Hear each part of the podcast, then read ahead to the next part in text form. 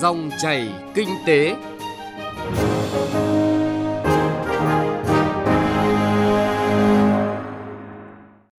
Xin kính chào và cảm ơn quý vị và các bạn đang lắng nghe dòng chảy kinh tế. Trong 20 phút của chương trình hôm nay, thứ năm ngày 22 tháng 8 năm 2019, chúng tôi sẽ chuyển tới quý vị và các bạn những nội dung đáng chú ý sau.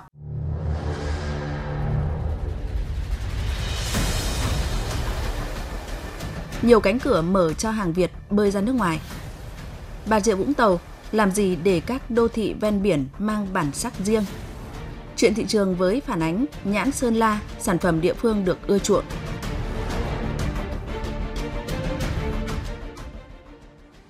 Trước tiên, chúng tôi chuyển tới quý vị và các bạn những thông tin kinh tế đáng chú ý. Theo đại diện Bộ Tài chính, trong 7 tháng qua, cả nước giải ngân kế hoạch vốn đầu tư công ước đạt hơn 134.400 tỷ đồng, đạt khoảng 31% so với kế hoạch Quốc hội giao, thấp nhất trong cùng kỳ những năm gần đây. Trong khi đó, tỷ lệ giải ngân vốn trong nước cũng thấp, chỉ đạt 35% kế hoạch Quốc hội giao. Đặc biệt, tỷ lệ giải ngân vốn vay từ nước ngoài chỉ đạt 8,6% kế hoạch của năm. Đại diện Bộ Tài chính chỉ rõ nguyên nhân do một số bộ, ngành địa phương chưa chủ động tích cực trong chỉ đạo triển khai và một phần do các dự án, gói thầu mới cần được thực hiện theo trình tự, thủ tục quy định của pháp luật về đấu thầu, xây dựng đất đai.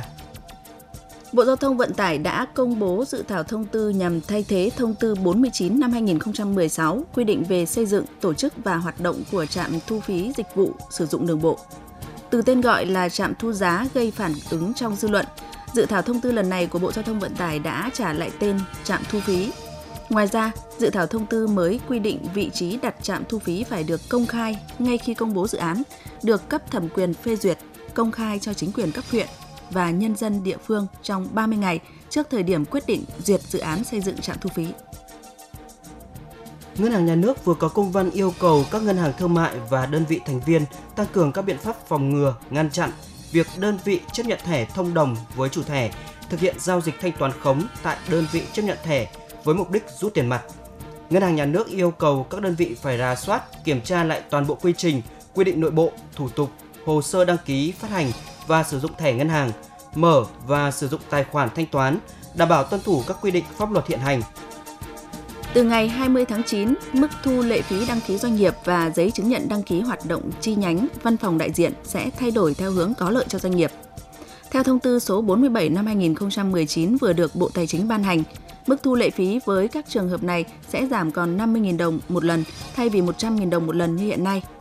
Đáng chú ý, nếu như thực hiện đăng ký doanh nghiệp qua mạng điện tử, doanh nghiệp nhỏ và vừa chuyển đổi từ hộ kinh doanh sẽ được miễn lệ phí đăng ký doanh nghiệp. Thưa quý vị và các bạn, có lẽ chưa bao giờ sản phẩm của Việt Nam có nhiều cơ hội thâm nhập thị trường thế giới một cách trực tiếp như hiện nay. Thông qua các hệ thống phân phối nước ngoài hay các trang thương mại điện tử toàn cầu, nhiều mặt hàng Việt Nam đã vào được những thị trường khó tính mà không cần tốn nhiều chi phí trung gian như trước. Tuy nhiên, một số thách thức mới cũng được đặt ra, trong đó yêu cầu nâng cao chất lượng và bảo hộ thương hiệu là điều liên tục gây áp lực lên doanh nghiệp, mà không thể một sớm một chiều có thể thực hiện được, cần có một lộ trình thực hiện. Phóng viên Xuân Lan có bài phân tích nội dung này. Rất nhiều thông tin đáng mừng cho hàng Việt của ta trong nửa đầu năm nay, đó là tập đoàn Aeon thống kê năm 2016 đã nhập 200 triệu đô la Mỹ hàng hóa từ 1.675 nhà cung cấp Việt Nam để bán tại 14.000 cửa hàng của tập đoàn này tại châu Á và Nhật Bản. Ochan Việt Nam cũng cho biết Việt Nam có những sản phẩm chất lượng nông sản thực phẩm cao như cà phê trà nếu điều chỉnh sản phẩm cho phù hợp với khẩu vị của người tiêu dùng quốc tế thì việc đưa những sản phẩm này vào hệ thống siêu thị trên thế giới không khó và trong thời gian tới, Auchan sẽ xây dựng các trung tâm thu mua hàng hóa ở Việt Nam để xuất khẩu ra các thị trường của Auchan trên toàn thế giới. Central Group, tập đoàn của Thái Lan, đã mua lại chuỗi siêu thị Big C, công bố công ty con chuyên phụ trách thu mua và xuất khẩu hàng Việt Nam của tập đoàn này đã xuất được 25 triệu đô la Mỹ qua thị trường châu Âu trong năm 2015. Theo ông Nguyễn Thái Dũng, giám đốc công ty bán lẻ BRG Retail, doanh nghiệp đang khảo sát để tìm thị trường Nhật cho sản phẩm nhãn lồng Hưng Yên. Chúng tôi cũng à, có đối tác là Sumitomo của à, Nhật Bản với à, hàng trăm siêu thị Summit tại Tokyo và chúng tôi cũng đang có những cái hoạt động kết nối để xuất khẩu hàng nông sản Việt Nam nói chung và những cái sản phẩm nông sản của Hưng Yên nói riêng sang thị trường Nhật trong thời gian tới. Tôi nghĩ rằng với quy trình sản xuất ờ, của bà con ở Hưng Yên hiện nay thì hoàn toàn có thể đáp ứng được yêu cầu khắt khe của thị trường Nhật nói riêng cũng như là thị trường thế giới trong thời gian tới. Vâng, thật vui khi hàng Việt đang thực sự chiếm dần được cảm tình của khách hàng nước ngoài thông qua nhiều kênh bán hàng trực tiếp hoặc trực tuyến. Tuy vậy, việc xuất khẩu hàng hóa sang thị trường nước ngoài vẫn gặp khá nhiều rào cản và thách thức. Tận dụng lợi thế của lĩnh vực thương mại điện tử, việc đăng bán hàng trên Amazon được xem là một trong những hướng đi tốt để giải bài toán này của các doanh nghiệp. Đơn cử như các doanh nghiệp trong ngành thời trang may mặc, thực phẩm chế biến, nhưng việc bán hàng qua kênh thương mại điện tử cần đảm bảo hệ thống nguyên tắc pháp luật phức tạp và yêu cầu khắt khe về chất lượng cùng thiết kế sản phẩm. Người tiêu dùng châu Âu đang có sự thay đổi hành vi mua hàng theo hướng có lợi cho Việt Nam.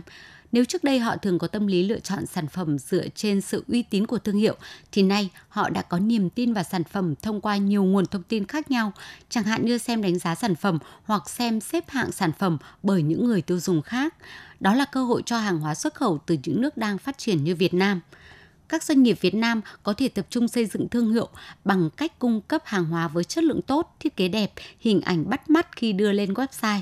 Và điều quan trọng nhất là bảo vệ thương hiệu khi mà các doanh nghiệp Việt ở thị trường nước ngoài tránh bị xâm phạm làm giả làm nhái. Ông Thân Đức Việt, Tổng Giám đốc Tổng Công ty May 10 cho biết. Khi đưa thương hiệu của doanh nghiệp ra nước ngoài, việc đầu tiên chúng tôi phải tính toán đến cái câu chuyện chi phí. Ngoài cái câu chuyện đăng ký bảo hộ thì cái câu chuyện để mở một cửa hàng hay thuê nhân công và phát triển bên đó như thế nào, rồi cạnh tranh với những thương hiệu lâu đời ở các nước sở tại ra làm sao, thì chính vì vậy cho nên là tổng công ty May 10 chúng tôi làm một chuyến công vu của châu Âu từ năm 2006 nhưng đến bây giờ chúng tôi vẫn chưa đầu tư vì chi phí rất là lớn và cái sự cạnh tranh đối với thương hiệu, bởi vì nói đến thương hiệu thời trang thường mọi người nghĩ đến châu Âu và Mỹ. Thế chính vì vậy cho nên là chúng tôi chọn phương án là đưa lên Amazon cách đây 2 năm, nhưng chúng tôi đã được bảo hộ thương hiệu May 10 ở Mỹ cách đây hơn 10 năm rồi và chúng tôi liên tục gia hạn cứ 5 năm một lần. Ngoài Amazon, hiện nay nhiều doanh nghiệp Việt cũng chủ động tìm cách đưa hàng vào Alibaba. Đơn cử như công ty hải sản 404 tại Cần Thơ cho biết khách hàng tiềm năng của doanh nghiệp này trên alibaba.com là Trung Quốc, Trung Đông và EU. Có một thực tế là ngày càng có nhiều chính phủ trên thế giới cố gắng khai thác sức mạnh của Internet, công nghệ số làm động lực cho sản xuất kinh doanh và xuất khẩu, nhất là trong thời đại công nghiệp 4.0 đang phát triển mạnh. Ông Patien Fagerot, trưởng ngành công nghệ mới và dịch vụ, cơ quan thương mại Business France Việt Nam chia sẻ kinh nghiệm. I think what could be uh, helpful for Vietnam is uh, Tôi nghĩ rằng các sáng kiến về công nghệ sẽ giúp thúc đẩy các thương hiệu của Việt Nam một cách tốt hơn khi đến với thị trường nước ngoài. Thế hệ trẻ của Việt Nam có khả năng nói ngoại ngữ tốt và họ am hiểu công nghệ, dùng Internet thành thạo sẽ tạo các xu hướng đổi mới về cách tiếp thị sản phẩm, phương thức bán hàng, xuất khẩu hàng. Đây sẽ là động lực thúc đẩy thương hiệu của Việt Nam sang thị trường nước ngoài nhanh hơn. Xuất khẩu trực tiếp hay trực tuyến là những kênh mở để hàng Việt Nam đến với thị trường nước ngoài. Tuy vậy, doanh nghiệp rất cần sự hỗ trợ từ các chính sách hành lang pháp lý như khuyến khích tạo điều kiện thành lập kho ngoại quan để cung ứng hàng hóa kịp thời cho các hệ thống phân phối nước ngoài, thành lập liên minh hỗ trợ xuất khẩu trực tuyến với các thành viên gồm doanh nghiệp thương mại điện tử, ngân hàng, công ty logistics, bảo hiểm, nhất là bảo hộ thương hiệu Việt tại thị trường nước ngoài.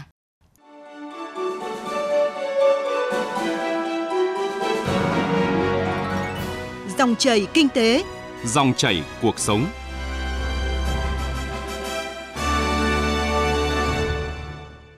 Thưa quý vị và các bạn, tỉnh Bà Rịa Vũng Tàu có 5 huyện, thành phố tiếp giáp với biển là thành phố Vũng Tàu, các huyện Long Điền, Đất Đỏ, Xuyên Mộc và Côn Đảo. Thời gian qua, quy hoạch các đô thị ven biển đã được tỉnh này nghiên cứu và triển khai tổng thể. Tuy nhiên, Bà Rịa Vũng Tàu vẫn chưa đạt được yêu cầu đề ra là quy hoạch các đô thị ven biển vừa đảm bảo sự phát triển bền vững, vừa tạo dựng bản sắc riêng của địa phương. Phóng viên Lưu Sơn thường trú tại thành phố Hồ Chí Minh đề cập nội dung này. Thời gian qua, quy hoạch các đô thị ven biển đã được tỉnh Bà Rịa Vũng Tàu nghiên cứu một cách tổng thể trên cơ sở điều kiện tự nhiên, hiện trạng, định hướng phát triển kinh tế, xã hội, quy hoạch ngành, quy hoạch vùng và quy hoạch chung của từng đô thị, từng khu chức năng theo đặc điểm của từng địa phương nhưng theo một số chuyên gia, nhà quản lý thì quy hoạch đô thị biển tại Bà Rịa Vũng Tàu vẫn còn nhiều bất cập. Ông Mai Trung Hưng, Phó Giám đốc Sở Xây dựng tỉnh Bà Rịa Vũng Tàu cho biết, trước đây việc khai thác không gian, quỹ đất đai để tiếp cận với biển đã được quan tâm, nhưng còn nhiều vấn đề cần rà soát, đặc biệt là vấn đề môi trường. Việc chậm triển khai các dự án ôm lấy bờ biển cũng ảnh hưởng không nhỏ đến quỹ đất quy hoạch các đô thị ven biển của Bà Rịa Vũng Tàu vẫn còn rất nhiều cái vấn đề phải rà soát điều chỉnh lại. Chẳng hạn như về vấn đề khai thác các cái quỹ đất và cái hành lang dọc biển cũng còn nhiều vấn đề. Chẳng hạn như mở đường giao thông ven biển để khai thác các cái quỹ đất dọc biển cũng làm ảnh hưởng đến cái không gian về mặt cảnh quan và cái môi trường cũng như là cái khả năng mà khai thác những cái quỹ đất đai.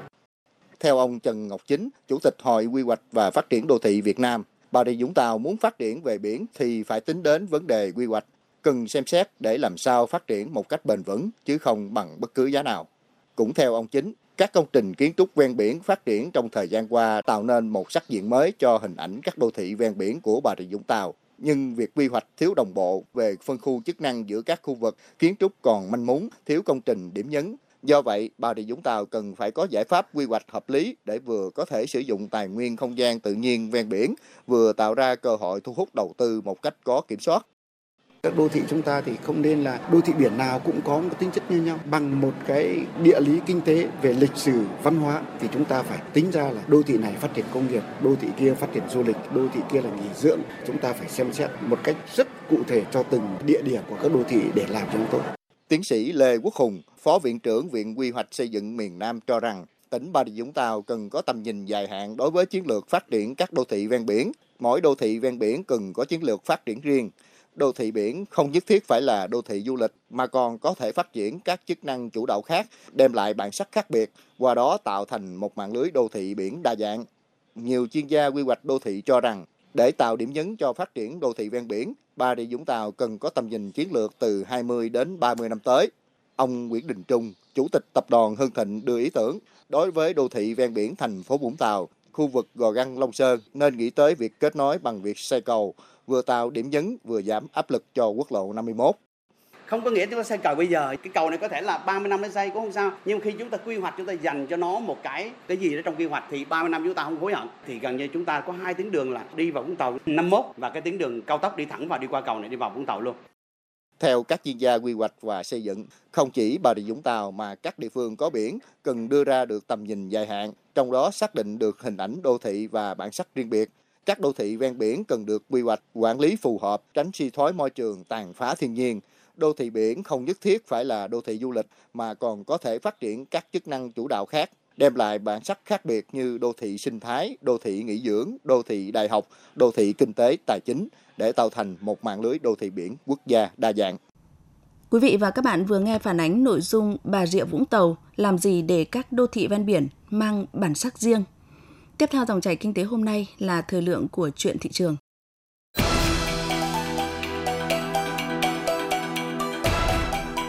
Chuyện thị trường Thưa quý vị và các bạn,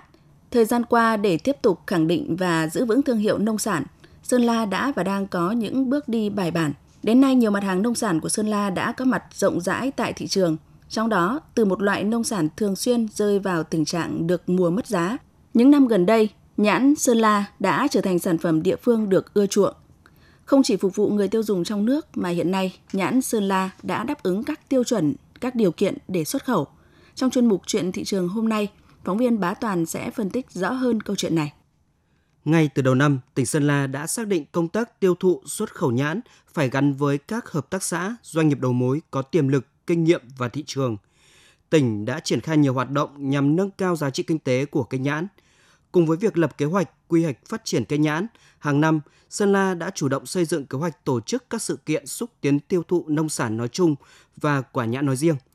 Năm nay, sản lượng nhãn của Sơn La ước tính 73.000 tấn, tăng 10% so với năm ngoái. Dự kiến vụ nhãn năm nay, Sơn La sẽ xuất khẩu khoảng 30% sản lượng nhãn còn lại 70% sẽ được tiêu thụ trong nước. Bên cạnh đó, tỉnh cũng đã có phương án phát triển lĩnh vực chế biến nông sản, trong đó có nhãn.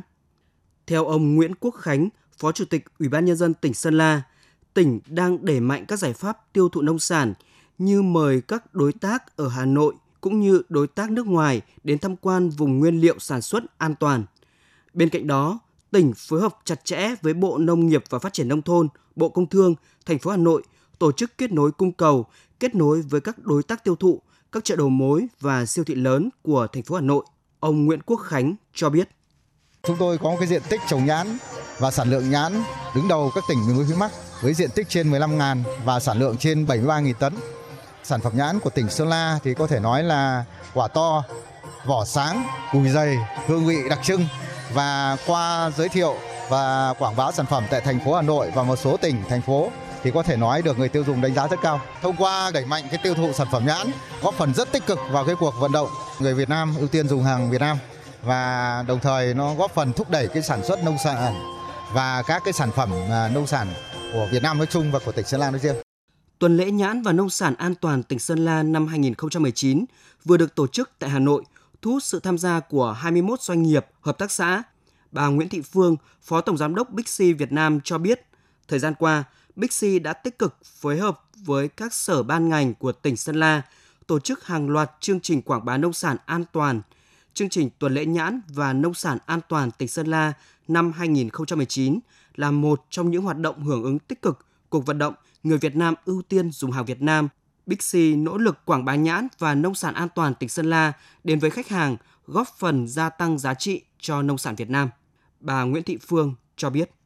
Có thể nói rằng là Sơn La với cái điều kiện thời tiết khí hậu thổ nhưỡng rất là tốt, do vậy là các cái sản phẩm nông sản phát triển tốt cũng như là cái chất lượng của sản phẩm nông sản Sơn La thì có cái chất lượng vượt trội so với lại các sản phẩm trồng ở các vùng miền khác. Do vậy là được khách hàng rất là ưa chuộng và bây giờ khách hàng đến Bixi thì họ đến thẳng cái quầy hàng của Sơn La để mua hàng hóa và có thể nói rằng khách đến Bixi vì sản phẩm Sơn La rất là nhiều. Bà Lê Việt Nga, Phó vụ trưởng vụ thị trường trong nước Bộ Công Thương cho rằng những hoạt động của tỉnh Sơn La nhằm quảng bá kích cầu, tạo thị trường tiêu thụ ổn định cho nông sản an toàn đã hỗ trợ cho các hộ sản xuất, kinh doanh trong việc tiếp cận thị trường, thông tin thị trường, kết nối hàng hóa vào thị trường trong nước cũng như xuất khẩu. Chúng tôi đánh giá rất là cao và rất là mong muốn là tỉnh Sơn La cũng sẽ truyền đạt lại kinh nghiệm cho các cái tỉnh có nhiều tiềm năng về hàng hóa nông sản, ờ, về cách tiếp cận với thị trường, ờ, theo dõi việc Sơn La làm việc với Bộ Công Thương cũng như vụ thị trường trong nước chúng tôi đặt vấn đề về việc tiếp cận hàng hóa của tỉnh Sơn La sản xuất được theo hướng là an toàn, truy xuất được nguồn gốc xuất xứ và theo những cái chuẩn mực ờ, về ờ, thương mại của các hệ thống phân phối hiện đại như là Bixi, như là Hapro và Vinmart và các hệ thống khác như là Sài Gòn Co-op thì chúng tôi thấy rằng là Sơn La đi rất đúng hướng trong nền sản xuất nông sản theo hướng hiện đại. Thế và cái cách tiếp cận thị trường thì luôn luôn rất là chủ động khi mà làm việc trước với các nhà phân phối để tổ chức ra những cái tuần lễ nông sản đặc sản an toàn theo đúng mùa vụ ờ, và đã làm việc trước để những cái ngày đó là thu hút được người dân tiêu dùng ở các cái thị trường lớn như là Hà Nội, như là các tỉnh thành phố thành phố Hồ Chí Minh, thậm chí là ra cả nước ngoài nữa để người tiêu dùng vừa là được tiếp cận trực tiếp biết được cái sản phẩm đấy có giá trị văn hóa vùng miền lại có về chất lượng an toàn vệ sinh thực phẩm và mẫu mã thì ngày càng được quan tâm chăm sóc đẹp hơn. Thưa quý vị và các bạn, cùng với chuyển dịch cơ cấu nông nghiệp, đẩy mạnh sản xuất nông nghiệp công nghệ cao, thì hoạt động quảng bá, giới thiệu sản phẩm đã góp phần thiết thực trong việc đưa nông sản của Sơn La tới người tiêu dùng trong nước, tiến tới các thị trường nước ngoài. Chuyện thị trường với nội dung nhãn Sơn La, sản phẩm địa phương được ưa chuộng cũng đã kết thúc dòng chảy kinh tế hôm nay. Chương trình do biên tập viên Bá Toàn cùng nhóm phóng viên kinh tế phối hợp thực hiện. Cảm ơn quý vị và các bạn đã chú ý theo dõi. Xin kính chào tạm biệt và hẹn gặp lại. Thông tin nhanh, chân thực, phân tích sâu những diễn biến thị trường, vấn đề kinh tế. Các chuyên mục hấp dẫn, cà phê doanh nhân, chuyện thị trường, kinh tế số. Dòng chảy kinh tế phát sóng lúc 9 giờ 5 phút đến 9 giờ 25 phút và phát lại vào 13 giờ 25 phút đến 13 giờ 45 phút các ngày từ thứ hai đến thứ sáu hàng tuần trên kênh thời sự VOV1 của Đài Tiếng nói Việt Nam. Dòng chảy kinh tế, dòng chảy cuộc sống. Dòng chảy kinh tế, dòng chảy cuộc sống.